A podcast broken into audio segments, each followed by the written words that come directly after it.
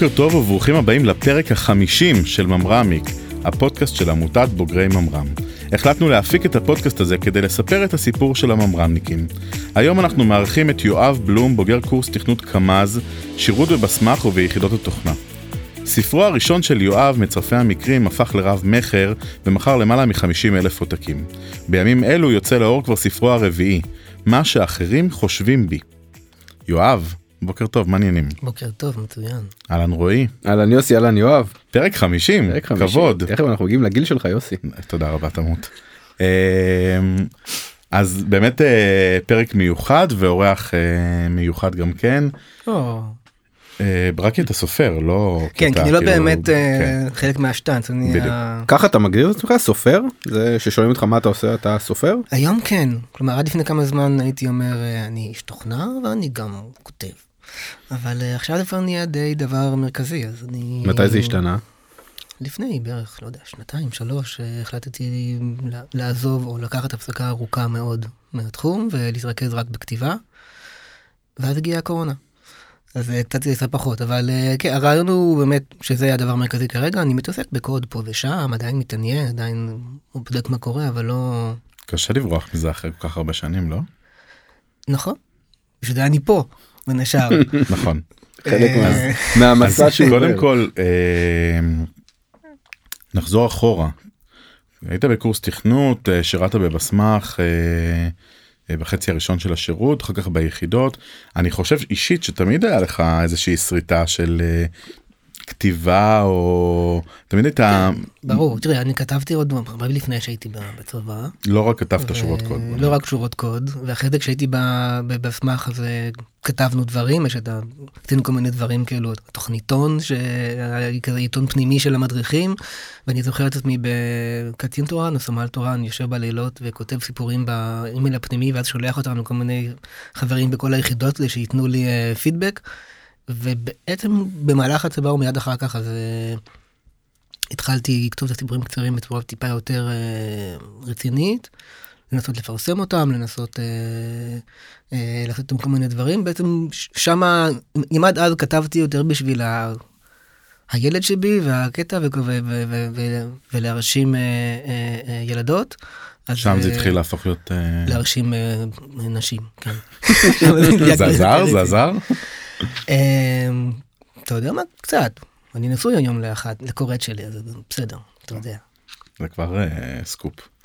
אה, אתה זוכר משהו אה, מהצבא או איך זה בכלל אה, לפעמים חוזרים לי הפלשבקים בלילה. פלשבקים כן של כן. שורות קוד מול העיניים כן. אני אגיד לך מה מעניין אותי בסיפור הזה כי זה נשמע מאוד מנוגד.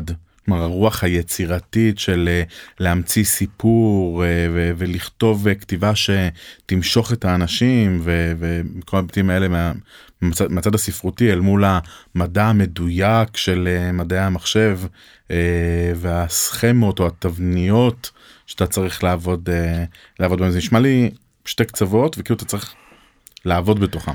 אז יש לזה כמה, כמה אלמנטים. אה, דבר ראשון, הם מאזנים אחד את השני במובן הזה שאם אתה, אתה אוהב את הריאליה ואתה נמשך מאוד לקטע היצירתי, אז אתה עושה את שניהם ואתה יכול ככה למצוא איזשהו איזון בעצמך. דבר שני, גם כל אחד משפיע על השני. כלומר, באיזשהו מקום, הכתיבה של קוד, אנחנו עדיין, כל זה שהיא תבניתית, אתה רוצה שיהיה בה משהו אלגנטי, אתה מחפש באיזשהו יופי, יש המון יצירתיות במציאת פתרונות לכל מיני דברים. וגם להפך, כשאתה כותב, יש תבניות שאתה צריך להיות מודע אליהן בכתיבה באופן כללי, בין אם זה כל מיני אה, מסע הגיבור, כל מיני דברים כאלה, ובין אם זה כל מיני שטיקים ש, שצריך לדעת להיות מודעים אליהם בשביל להשתמש או להימנע מהם. ודבר אחר שקורה זה שכל מה שקשור לתכנון מראש למשל, שקורה הרבה פעמים בקוד, אה, עיצוב, אה, הרבה פעמים משתמשים בו גם בכתיבה. יש שתי אסכולות מרכזיות של האם לכתוב מה שיוצא לך ואחרי זה לערוך את זה אחורה או לתכנן מראש את כל מה שקורה. אני מאמין בלפחות לתכנן 70-80 אחוז הולך להמשיך הלאה. ואני חושב שחלק מהצורה שבה אני מתכנן ובונה דברים קשורה גם לזה. כלומר אני זוכר כאילו בספר מסוים שממש היה לי לוח קנבן אה, שהשתמשתי בשביל לתכנן את איך אני עובד עליו ומה אני עושה איתו. והיום גם כן אני משתמש למשל שאני בונה איזושהי עלילה, אז אני אה, יוצר לכל פרק או לכל סצנה איזשהו פתק משלה ונותן איזשהו color coding, שנוכל להבין שאני לא נמצא באותו סוג של אה, כתיבה לאורך הרבה זמן, אבל אני באופן אישי כשזה התחיל, לא הייתי מודע לכל ההשלכות האלה, פשוט רציתי לעשות את זה ורציתי לעשות את זה ו... וזהו, זה מה שקרה. אז אז בוא נדבר רגע אה, אה, במשפט וחצי על מצרפי המקרים. אה, הספר הראשון. הספר הראשון כן. אז הוא באמת הכתיבה שלו הפיתוח שלו הכל קרה במקביל לעצם היותך אה, איש הייטק. אה, מצרפי המקרים יצא, כן, הוא יצא לפני בערך עשר שנים כמעט, לא, קצת יותר, אה, וכן, הוא קרה במקביל, הייתי, מיד שאחרי שעזבתי את, את, את הצבא, ושוב, השירות היה, אולי נדבר עליו אחר כך, הוא פשוט היה מדהים כשלעצמו, והתחלתי לעבוד בסייברארק, שאתם מכירים ודיברתי עם אנשים שהיו שם כבר. נכון. אה, ראיינו את אלון כהן את ה... נכון, והוא ראיין. אותי. נכון, אוקיי. הוא ראיין אותי בזמנו. אה, ובאותו זמן שהתחלתי לעבוד שם, למדתי באוניברסיטה, באוניברסיטה הפתוחה, כבר במקביל, ואז התחלתי לעבוד ב-80% משרה. ומהר מאוד הבנתי שאני לא רוצה להמשיך ללמוד, ואת ה-80% משרה הזה השארתי. ואז היה לי יום בשבוע ולילות שבהם יכולתי לעסוק בכתיבה בדברים כאלה, ובשאר הזמן אה, לעסוק בתוכנה. אה, וזה היה נהדר מבחינתי, זה היה, זה היה מצוין. אה, כמובן שזה שונה מאוד, כי מצרפי המקרים נכתב לאורך משהו כמו שלוש שנים, אה, ואחרי זה עוד, שנה- הייתה עוד שנה של עריכה. כלומר, הכל נמתח הרבה על פני יותר זמן, גם כי זה פעם ראשונה וגם כי זה, אתה עושה את זה במקביל למשהו אחר. אבל זה אף פעם לא הרגיש כמו משהו שמתנגש. כלומר, תמיד הרגיש כמו אה, דברים שמשלימים אחד את השני. זה גם החלטה מאוד אה, החלטת שאתה הולך להוציא ספר זו הייתה החלטה ישבת יום אחד אמרת אני אני מספיק בשל לזה אני אני שם כן, כלומר מה שבעצם קרה זה שהייתי כותב סיפורים קצרים עד אז. ובאיזשהו שלב ערך, כל הסיפורים הקצרים האלה ערכתי לאיזשהו קובץ, הייתי, כתבתי אותו והדפסתי באיזה 40 עותקים ושמתי בכל מיני מקומות, בתחנות, אוטובוס.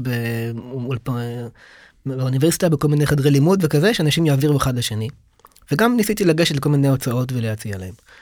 ונדחיתי מכל ההוצאות, חוץ מהוצאה אחת שאמרה לי, תבוא, תשלם, ונוציא לך, שזה ההוצאה העצמית שיש גם כן היום, ואני כמובן, זה, זה כמובן דרך לגיטימית. אבל אני זוכר שאני יצאתי מהפגישה הזאת והרגשתי ש, שמשהו פה לא מה שאני רוצה, והחלטתי שאני צריך לכתוב משהו שיהיה מספיק טוב כדי שמישהו אחר ירצה לעשות את ה... לקחת את הסיכון עליי. אמ, וש, ושאני רוצה לפעול ללכת בצורה שבה יש את כל האקוסיסטם מסביב ש, שמנהל את זה ולא מנהל את זה בעצמי. ואז פשוט לקחתי אחד מהסיפורים הקצרים הג- הגנוזים שלא השתמשתי בהם עדיין והתחלתי לפתח אותו ל, לרומן. והמטרה כן המטרה הייתה להוציא לאור אני ממש זוכר הכנתי לי רשימ, שתי רשימות של שבע הוצאות ועוד שבע הוצאות אמרתי אני אשלח לשבע הראשונות. אם אני אקבל שבעה לואים אני יודע שיש לי עוד שנה של עבודה של עריכה ואז אני אשלח לשבע השניות. הגבלתי שישה לואים וכן אחד. אה, וזהו. זה בדיוק אגב כמו כל סטארט-אפ. כן. כל הקרנות היא- צריך אחד כן. ובאמת בפרק אגב גם בספר הזה נראה לי שמי שעשה קורס תכנות או קורסים אה, אה, בבסמך יכול גם למצוא יש אלמנטים ש-. שזורים יש. היה תגיות אה, על הכתפיים של ה... אני לא זוכר מה התגיות אבל יש למשל כל מיני קטעים מהקורסים. אני פה. יש כל מיני קטעים, אתה יודע, אתה מבין כמה, אני זוכר למשל שיש כל מיני אה, מעין חומרי לימוד מהקורס מצרפי מקרים שיש שם, אז יש אה, קורס שנקרא קורס אק, נכון. ואק זה מי שלא יודע בקורס זה ארגון קבצים, אבל בספר זה משהו אחר, אבל השם מגיע פשוט משם שמחווה לקורס אק בקורס תכנות. אה, והיו שם עוד כל מיני דברים כאלה וכל מיני פחים קטנים שלפעמים רק אני זוכר אותם, או שוכח אותם כמו שראית כן. עכשיו. יפה. אז הספר הזה הפך להיות רב מכר נכון? הספר הראשון. כן, כן. שזה אומר שהוא מכר מעל 50 אלף עותקים. זה, זה אומר שהוא נכנס לרשימות רבי מכר, יש כל מיני הגדרות, ספר זהב, ספר פלטינה, האם הוא נכנס לרשימה, לא נכנס לרשימה. Uh, בסופו של דבר היום לדעתי הוא עבר את ה-50 אלף בארץ. Uh, והוא באיזשהו מקום הספר הכי מצליח מבין השלושה שיצאו עד עכשיו. אתה, אני עדיין רוצה להאמין שהספר, הספר שלי עוד מחכה לי כאילו בעתיד שיצא. אבל uh, נכון לעכשיו הוא כאילו... כמה מהר אחריו הגיעו הספרים הבאים. לקח בערך, אני חושב, חמש שנים סך הכל לכל השלושה ספרים לצאת אחד אחרי השני, בערך שנה, שנתיים, של כתיבה בין אחד לשני, ואז איזו הפסקה של חמש שנים עד הספר שיוצא עכשיו. אה, שהסיבה היא כמובן שעד הספר השלישי הייתי אה, רווק, ואז הגיעו הילדים ממש אחרי סוף אה, הספר השלישי, הקבוע היחידי. סיימתי לכתוב אותה ממש לפני, לפני הלידה של הבת הראשונה שלי, ואז עברו חמש שנים והנה אנחנו פה. לא שהילדים זה מה שעושה את זה, זה מה שעוצר את הכל. כלומר, בין, באותה תקופה גם כן, אה, עדיין עבדתי וכתבתי עוד, התחלתי לעבוד על עוד ספר וגנזתי אותו במשך תהליך של איזה שנה, ו... ואת הספר הזה, ואז הייתה שנה של קורונה, אז כאילו בסופו של דבר זה יוצא די קרוב אם אה, לוקחים את הנטו, כן. אבל זה מרגיש, אה, זה מרגיש רחוק. לגנוז ספר זה קשוח, לא? נכון, אני לא, אני בעצם שם אותו בצד ואומר כאילו אולי מתישהו זה יהיה יותר אה, ראוי. אתה, חלק ממה שקורה בכתיבה וביצירתיות שאתה מוציא החוצה את הדברים עם השם שלך, אז הם מקושרים אליך באיזשהו אופן. אמ, ואנשים מתייגים אותך כבעל סגנון מסוים או בעל קול מסוים וזה סבבה בסדר גמור.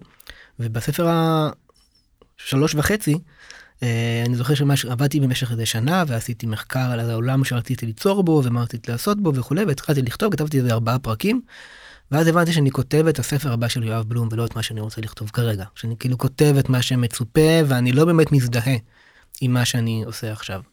שהרעיון שעומד בבסיס, כי כביכול נרטיב יש איזשהו רעיון שהוא רוצה להגיד מלמטה, זה רעיון שאני לא מזדהה איתו מספיק, ולכן הייתי חייב לשים אותו בצד, אה, ולהגיד אוקיי, אולי בעוד איקס זמן אני אוכל לקחת את הרעיון הזה, למצוא את הזווית שלי האמיתית ולא המצופה, ולעשות את איזשהו משהו. בינתיים הוא בצד. זה לא זה לא זה לא נעשה יותר קל כלומר הספר השני והשלישי לא באים יותר בקלות ה-VCs לא מאמינים בך יותר בקלות אה, להשקיע בך ו...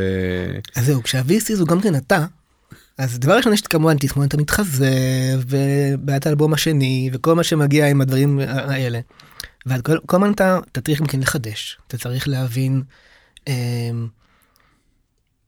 במה אתה מה למה אתה עושה את זה שוב. האם לא מיצית את עצמך במה שאמרת בפעם הקודמת? כי זה חלק ממה, ש... חלק ממה שקורה זה שכותבים ספר. זה דבר ראשון שהוא אף פעם לא יוצא טוב כמו שאתה חשבת במחשבה שלך. כלומר ההבדלים האלה בין עיצוב לבין uh, מה שקורה בפועל הם קורים לא רק שיש uh, לקוח שהוא שונה ממך, גם, גם כשאתה הלקוח זה, זה קורה באותו אופן. ואני מנסה לשנות את השפה שלי שתתאים כאילו לפורמה. ולכן מה שקורה שאתה כל הזמן מרגיש שאתה צריך ללמוד, אתה צריך להוכיח את עצמך, צריך להבין מה אתה עושה, ו, ואתה צריך בעיקר אמ, לספק את האיש הקטן שיושב לך על הכתף וקורא יחד איתך, הקורא הפנימי שבך. ולרוב, במקרה שלי הוא, הוא קורא יחסית צעיר, באזור ה-16 כזה, 17, ו... וכל מה שאני לא אספק אותו, אז תמיד ירגיש שזה כמו, זה לא זה. וככל שאני גדל, גם כיוצר, אני מכיר בזה שיש צורות מסוימות נכונות יותר לעשות דברים אחרות אה, פחות טובות. בין אם זה מבחינת תבניות ובין אם זה מבחינת הימנעות מתבניות וכל מיני דברים כאלה. ואז אתה בעצם מבין ש... שמעבר לזה שלא משנה מה תעשה, יהיו כאלה שאוהבו את זה וכאלה שלא, בסופו של דבר האותנטיות שאתה מנסה להכניס במה שאתה עושה יהיה חשובה ביותר. כי, כי אתה, אם אתה כותב משהו שאתה אחרי זה תשנא אותו בעצמך, זו, זו באמת בעיה. אם אתה מצליח לכתוב משהו שהוא אולי גרוע בעיני העולם, אבל אתה מרגיש טוב איתו, אז, אז החוויה היא אחרת, אני רוצה להאמין. החוויה אחרת אבל הספר יצא הוא ימכור בסוף יש לך אתה יודע זה נכון ש, שאתה עובר מסע עם עצמך ואתה עושה מחקר ואתה כותב ואתה נאמן לקול הפנימי שלך. אבל בסוף אתה צריך לשכנע את יוסי לקנות את הספר או, נכון, או, פה... או לשמוע ממנו לפחות פידבקים חיוביים אחרי שהוא ישב על הספה בסלון וקרא אותו. יש פה יש שני קצוות אוקיי יש, יש שני קצוות שאתה צריך לנוע עליהם בין אותנטיות ובין ריצוי של הקהל. אם אתה, אם אתה תלך לקצה הראשון, אתה תכתוב את היומן האישי שלך, ותנסה להוציא אותו החוצה, וזה לא מעניין אף אחד. אם תלך לקצה השני, אתה תכתוב איזשהו דרק פלנדרק ש, שבאמת אולי ימכור מלא ויעשה מלא זה, אבל אתה, אתה תתבייש מול עצמך בראי שראית. אתה חייב למצוא איזשהו סוויט ספוט באמצע. וזה לכתוב משהו שיהיה בו את ה... את ה שידבר לאנשים, וגם יהיה בו את ה-level אה, שאתה תרגיש שאתה מוציא את עצמך באיזשהו אופן, או לפחות זה לא חייב להיות משהו שאתה מוציא ומישהו אחר קורא אותו ומבין אותו. אני יכול להכניס שם דברים בתוך הספרים שרק אני בקריאה השנייה יבין למה התכוונתי, וזה בסדר. אה, אבל בשביל שזה יגיע לאיזשהו מקום שאני לא אתבייש בזה מול עצמי, אני חייב שזה יהיה בסוויט ספוט שבו יש איזשהו סוג של אותנטיות. כמה גם- פעמים אתה קורא את הספר התחלה לסוף לפני שהוא יוצא? פעם אחת. זה עשרות, כן? עשרות פעמים לפחות. התחלה עד כאילו- סוף ממש בקריאה אחת? ממש, כי תחשוב, אתה כותב, כותבים טיוטה ראשונה, ואז יש את כל השכתובים שאתה עושה עם עצמך, שהם קשורים ליצירת קשרים בין דברים, ולעיבוי, ולעיבוד, וניקוש, ומה שזה לא יהיה. ואז מתחילה העריכה יחד עם עורך מקצועי, ששם יש עוד עין שנותנת לך את הדברים, ואחרי זה יש את ההגהה, ויש את המעבר על, ה, אמ, על העימוד אפילו, לראות שהכל מעומד כמו שצריך, ושאין שום קפיצות. ככה שבסופו של דבר, כשהספר יוצא לאור, אתה כבר לא רוצה כל כך לקרוא אותו. אתה אומר, זה כבר, אתה גם אומר לעצמך, אחד הדברים שקורים ש... שכותבים ספר, זה שאתה כותב ספר, אתה נמצא באיזשהו נקודה מאוד ספציפית בחיים שלך, ובמי שאתה ובמה שאתה עושה. ואז לוקח עוד איזה שנה ועוד איזה כמה זמן שהוא יוצא לאור, וכשהוא יוצא לאור, אה, או שהוא אפילו, נגיד מצרפי המקרים, יצא לפני עשר שנים, עדיין מדברים איתי עליו. אבל אני כבר לא מי שהייתי לפני עשר שנים. ואתה חייב אה, להיות, כאילו לקבל את זה שהספר מעבר לזה שהוא מקבל חיים משל עצמו. כי אנשים כאילו אה, רואים אותו בדרך העיניים שלהם, הוא כבר לא מייצג את מי שאתה היום, אתה חייב כל פעם לחזור אחורה ולהבין. אז זה קורה גם כן תוך כדי התהליך של ספר בודד. אתה מתחיל אותו באיזושהי נקודה, אתה כותב אותו, ואחד הדברים שמבחינתי הוא הכי יפים, אתה מגלה בסוף למה כתבת אותו. אתה מתחיל כי אתה רוצה לכתוב על X, ואתה כותב, כותב, כותב, כותב, כותב, ואחרי שנתיים אתה מגלה, שאתה עובר על הטקסט, שבעצם מה שהעסיק אותך היה משהו כזה וכזה, ואז אתה מגלה משהו על עצמך. וזה אולי הבנפיט העיקרי שיש מכתיבה. זה מעגלים אה, שיש בהם המון המון רבדים ובדיוק כמו שאמרת גם אה, זה נכון לגבי כל סוג של אומנות שיש את מה שהכותב הצייר המשורר התכוון אה, וה- והיה לא מאחורי הקלעים לבין מה שבסוף ומי שצורך את, ה, את האומנות מבין ומפרשן. אה, לדברים שלו כמו שאני זכרתי למשל על, הכותפות. אה, כי לי זה ממש קפץ לעין כאילו בואנה יש להם אה, אה, כמו בקורס תכנות או או גם אק כמובן אה, זה- זה באמת- מקצוע אלמותי ב... אני לא יודע אם מלמדים את זה היום אני מניח שלא. לא אבל. אה, אולי אלגו. אני זוכר את עצמי ב... אני הייתי, גם אחרי זה הייתי מדריך בבסמך, אני זוכר שהיה היה אלגו וכל עם, הסרגל הזה היה צריך לכתוב, לעשות את כל נכון. הצורות המוזרות האלה ואני זוכר שהיה איזשהו קורס שגם המסקנה שצריך לעשות מבחן סיום חדש, כי כבר זה לא מקיף את כל החומר שאנחנו עושים, ואני ישבתי וכתבתי איזשהו מבחן סיום רציני כזה, אתם, המבחנים של אלגו היו כאילו 3-4 שעות כל אחד, כי היה צריך לצרטט את הדבר המ- נורא זה. אה, ואני זוכר ממש כתבתי מבחן כזה עם כל, כל חנות שקונים בה וצריך לעשות ולהעביר ככה ולעשות זה ואני זוכר שממש עשינו חילקנו את, ה, את המבחנים והחניכים מתחילים לעשות מוציאים את המסרגלים את כל המלבנים כל הזה ועוברות השלוש ארבע שעות האלה ואף אחד לא סיים. אני קולט כאילו שכתבתי מבחן, מבחן שהוא בלתי אפשרי ל- לפתירה ועכשיו מגלים את זה בסוף המבחן של החניכים וכולם קיבלו פקטור והכל היה בסדר אבל אה, גם גם למבחנים צריך לעשות testing. זה. זה בטוח זה בטוח. אז מתי נולד ה baby החדש? ה baby החדש אני לא יודע להגיד את זה בדיוק לפעמים אני אני יכול יש ספרים שאני ממש יכול לעקוב אחרי התהליך של איזה מחשבות הובילו הובילו אותם. במקרה הזה בגלל שזה התערבב יחד עם הספר שלוש וחצי אז זה התחיל מאיזושהי מחשבה כזאת אה, פשוטה לגבי אה, קריאת מחשבות ואיך היא עובדת ומה מה קורה שם. ואיכשהו זה התגלגל לזה שאוקיי אפשר לעשות עם זה איזשהו משהו ואני רוצה לשחק עם איזשהו עם איזשהו תמה ואני רוצה לנסות איזשהו נרטיב כזה כי גם הרבה פעמים אתה, אתה מנסה לאתגר את עצמך. כלומר אחד מהספרים היה ספר שבו ניסיתי לכתוב תעלומה שיהיו לה שני פתרונות. ושכל אחד ושבחצי הראשון נמצאו פתרון אחד ובחצי השני נמצאו פתרון אחר ואז כאילו אתה צריך איכשהו לאתגר את עצמך. אולי נגיד לקוראים איזה משפט על הספר מה על מה הספר. הס... כן בעיה קצת הספר בגדול הוא, הוא על אה, מצ... לא לא מצרפי מקרים על קורא מחשבות. אמ, ועל אה, איזשהו סצנריו שבו מישהו מתחיל לחסל קוראי מחשבות אה, בעולם שחלק מהקטע הוא שקוראים מחשבות הם לא אנשים שיכולים על פי רצונם לקרוא מחשבה של כזה או אחר אלא אנשים ששומעים מחשבות ולא יכולים לדעת האם זה שלהם או לא. כלומר שכשאתה שומע מחשבה היא לא מגיעה ממיתרי הקול של השני אלא מהמוח שלו ולכן זה נשמע בדיוק כמו הקול הפנימי של עצמך. וקוראים מחשבות בעולם הזה באמת חייבים להתבודד אה, בשביל להבין באמת מי הם ומה הם רוצים מהחיים, כי אחרת הם כל הזמן יחשבו דברים שהם לא ידעו באמת זה שלהם, או של השכן מלמעלה, או השכן מלמטה, או מי שעבר ברחוב מולם. ו... וזהו, וזה השילוב של הדבר הזה עם התעלומה של מי שמחסל את כולם, זה בעצם מה שמניע את העלילה בהתחלה.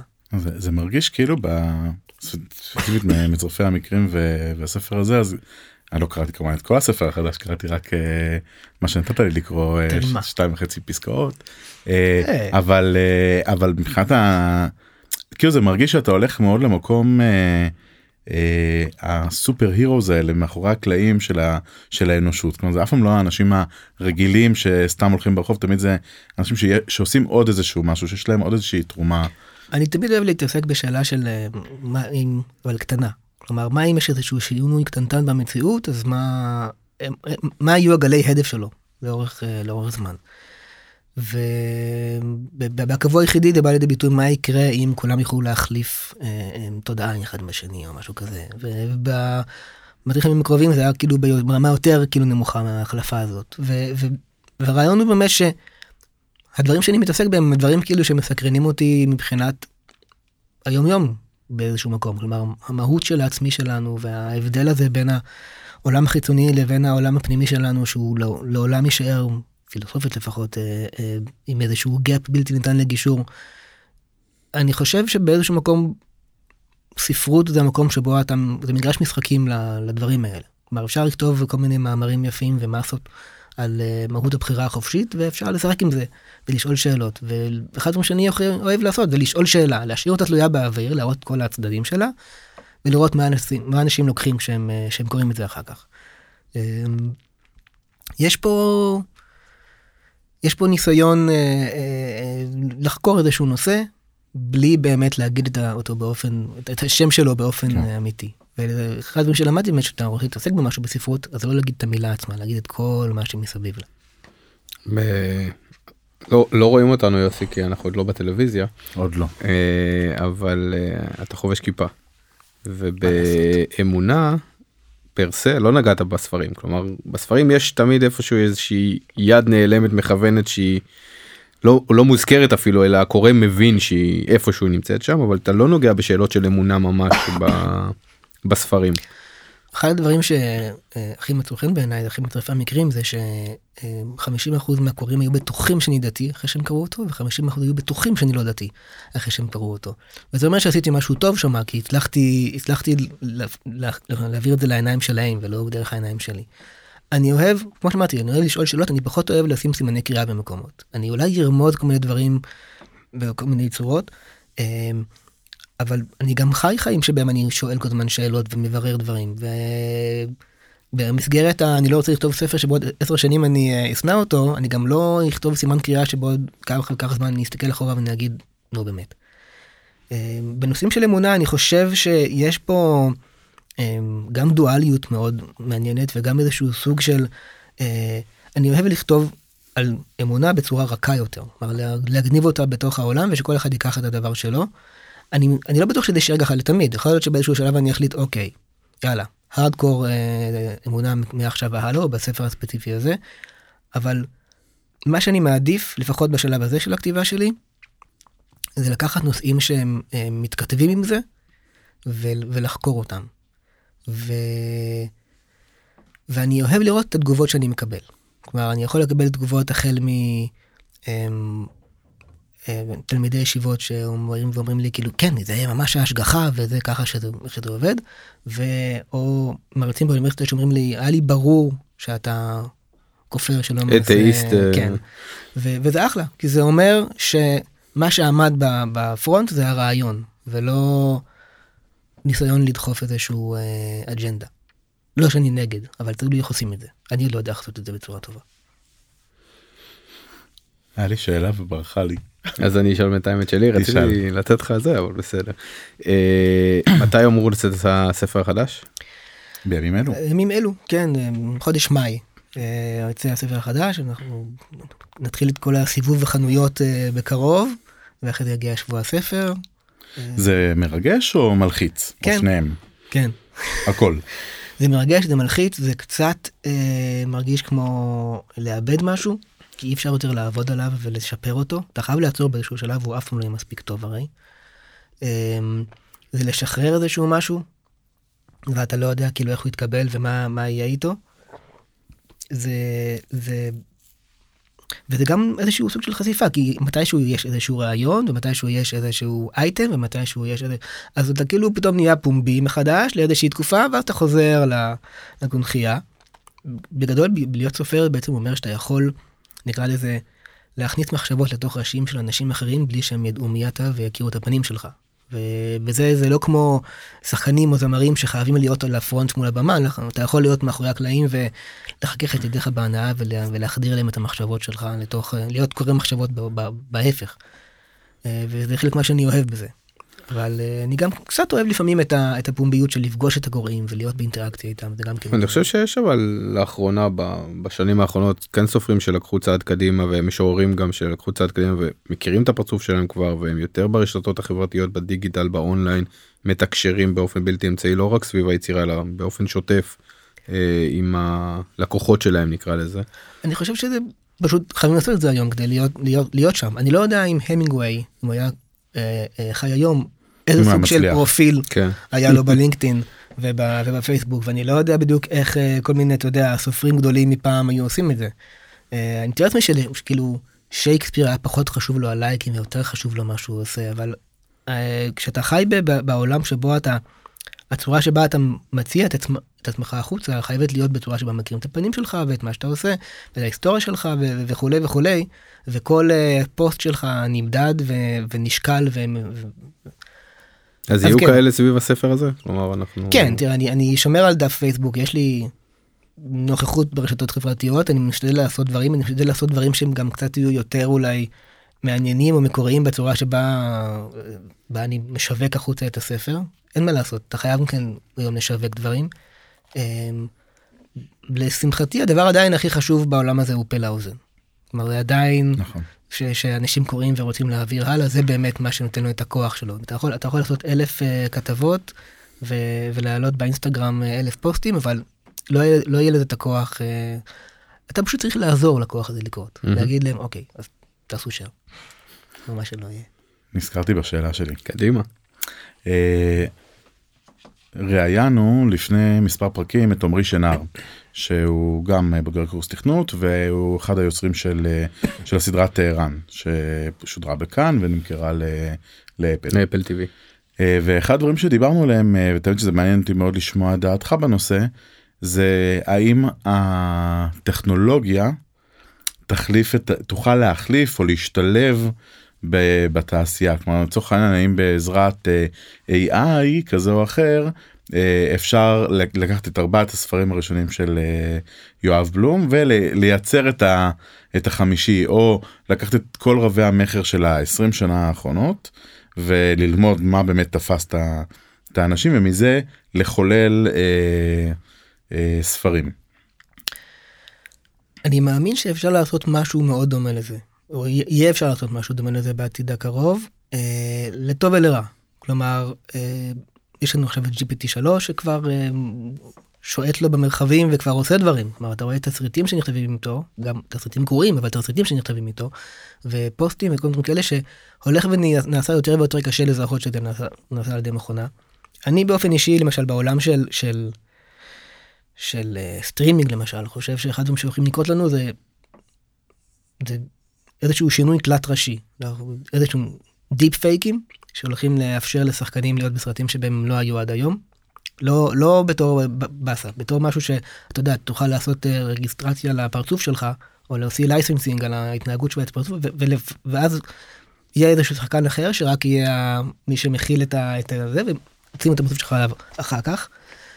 אה, יהיה לדעתי גם כן איזשהו סוג של אה, קוסטומיזציה של תסריטים על פי מה שהמשתמש רוצה. כלומר אם אתה אוהב מערבונים ואתה אוהב מערבונים שבהם יש סצנה של פעולה לא, לא, לא, לא מאוחר מהדקה ה-15 והאלגוריתם מזהה את זה אז הוא יכול לכתוב בעזרת GPT 9 אה, על תסריט שיעשה את הדבר הזה במקום. וגם יש סיכוי שיהיה לנו רנדרינג של סרטים מעכשיו לעכשיו. אתה רואה עכשיו את הדברים שעושים במנועי אה, משחקים ואתה יכול, ובהחלט יכול להיות שבעוד 5, 6, 7 שנים יהיה אפשר לרנדר סרט שלם לבקשתך. לבקשתך, ואתה פשוט תקום בבוקר, כל בוקר, ויהיה לך סרט חדש עם השחקנים שאתה אוהב בדיפ פייק, עם הסגנון שאתה אוהב, כולל התאורה מהסוג שמוצא חן בעיניך, וה, והסרטים שעשיתי למלאק עד היום. ואז יהיה צריך לשאול, אוקיי, אז מה יהיה הערך של יצירה אנושית? והערך שלה הולך להיות במקום אחר. מה הוא יהיה אני לא יודע, אבל הוא יהיה, הוא יהיה במקום אחר. ו... יכול להיות שאתה יודע, יהיה איזשהו כל מיני סוגים של uh, uh, תווי תקן וכל מיני uh, סרטיפיקציות וכל מיני דברים מהסוג הזה, אבל אני בהחלט, מה, אני לא, לא רוצה להגיד מאמין, כי זו מילה קצת חזקה, אבל uh, אני לא אופתע אם בעוד 15 שנים מהיום אנחנו נראה הרבה יותר uh, יצירה מבוססת AI uh, בעולם. פרסומות למשל. אתה מדבר על זה? מה זה בשלוות נפש? כאילו אה, אני אני יכול לדמיין פה אנשים אני אבל יכול לדמיין הרבה אנשים אחרים בתעשייה שהיו מדברים על זה והיית מרגיש שהם מדברים על זה בחוסר נוחות. כי זה כאילו קצת מה... אה, לכאורה לפחות כן? מאבד קצת מה... מהקסם בזה שמחשב סרק אה, אלפי ספרים אה, מוצלחים בעולם ויודע מזה לכתוב uh, ספר ואני כן הולך פה בגישה של זה כל הזמן משתפר אז כנראה בעוד שש שנים זה כנראה ידע להוציא ספר טוב. יכול להיות אני אותי זה מרתק בקטע של אה, איזה סיפור אפשר לכתוב על זה או משהו כזה אה, לאו דווקא במה שיקרה בפועל. אם זה הנושא של הספר הבא אז אני מבקש לרשום אה, דווקא לא קרדיט אבל אה, קטן אם זה הולך לקרות זה הולך לקרות.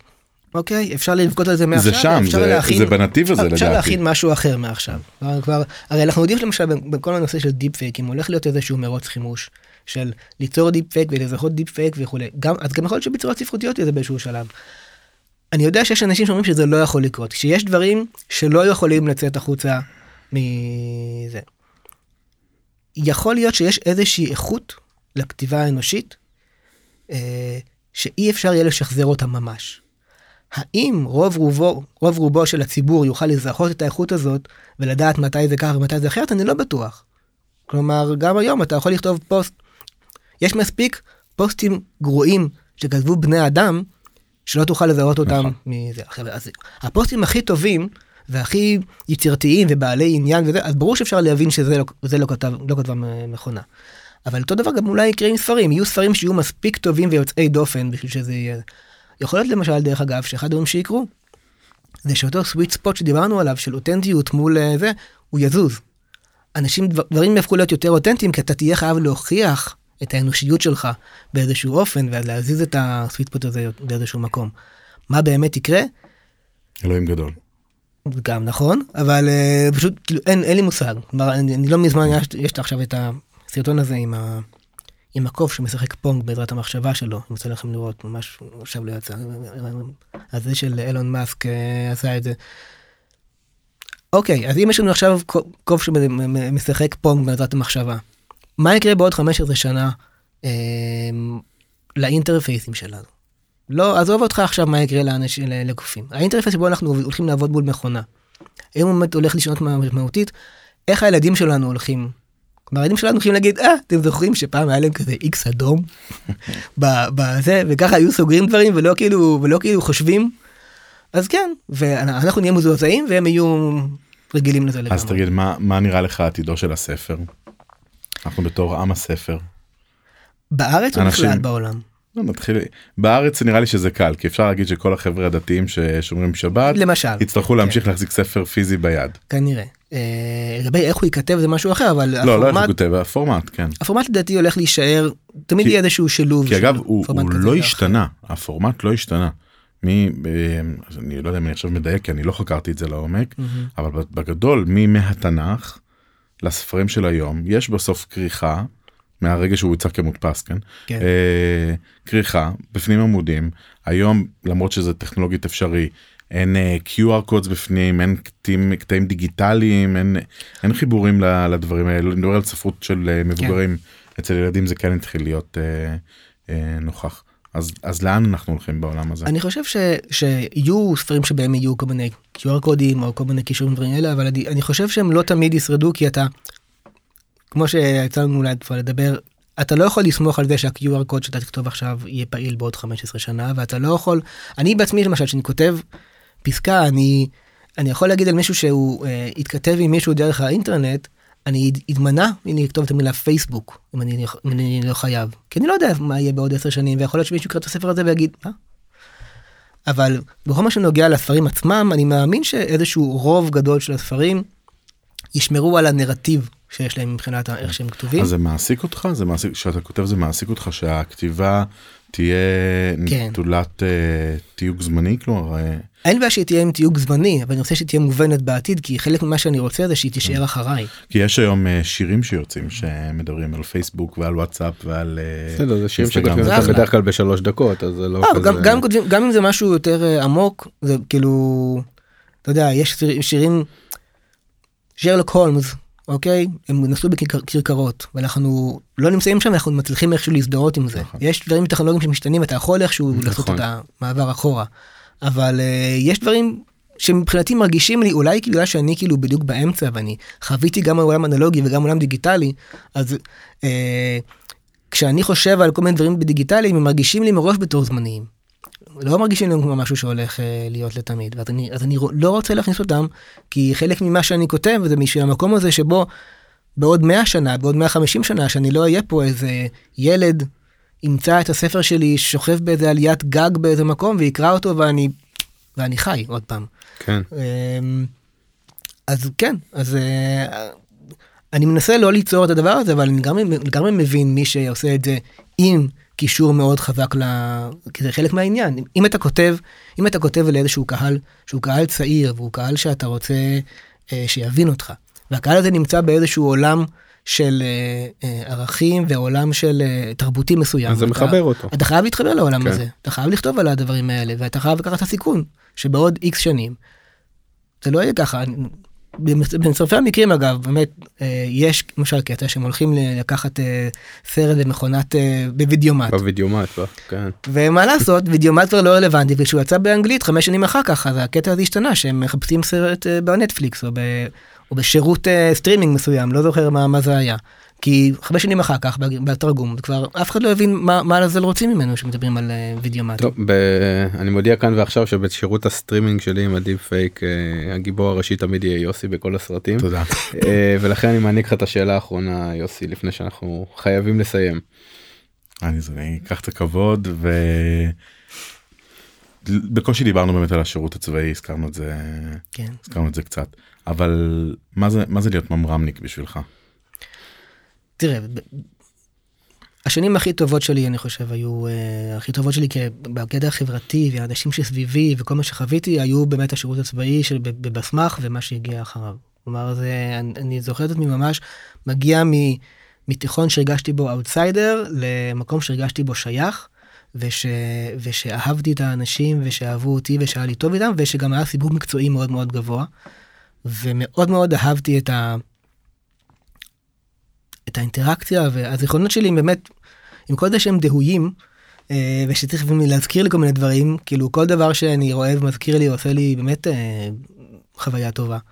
ואני חושב שאלה כמה שנים שגם עיצבו נקרא לזה את היכולת המקצועית שלי לה- להתחייב לדברים ולעבוד קשה ו- ולהסתכל על דברים במ- במבט מסוים וגם אה, נתנו לי איזשהו אימון ביכולת ליצור מערכת יחסים קונסטרוקטיבית וטובה עם האנשים שסביבך בסביבת העבודה שלך. ובעיניי אה, זה היה, זה היה, זו הייתה תקופה מדהימה. אני תמיד אזכור אותה לטובה, תמיד אני אסתכל על האנשים שהיו איתי אז, אני לא יכול לחשוב על מישהו שהיה איתי אז כרגע שאני לא אוהב אותו בדיעבד. אה, ו... כן, זה היה אחלה. יש מישהו ספציפי שאתה רוצה למסור לו דש? תשמע, פינה יש חדשה. רשימה פינה. חדשה בפרק. אני רואה שאתה מייסד פה זה כן. יש רשימה ארוכה, אה, אני תמיד, אה, יש לי כזה ארגז כזה של כל מיני דברים של נוסטלגיה וזה, אני לפעמים אני מוצא כל מיני דברים, אה, השם הזה, השם ההוא, מרגיש רע על זה שאיבדתי קשר וממשיך הלאה בחיי, אבל אה, יש הרבה אנשים שהם, בין אם הם חלק מחיי היום, בין אם לא, הם באמת חלק כנראה ממי שאני באיזשהו אופן. יואב בלום המון תודה תודה רבה. שהגעת אלינו היה מרתק יוסי תודה יואב, תודה תודה. רועי, לכו לקרוא חברים מה שאחרים חושבים בי. בהצלחה.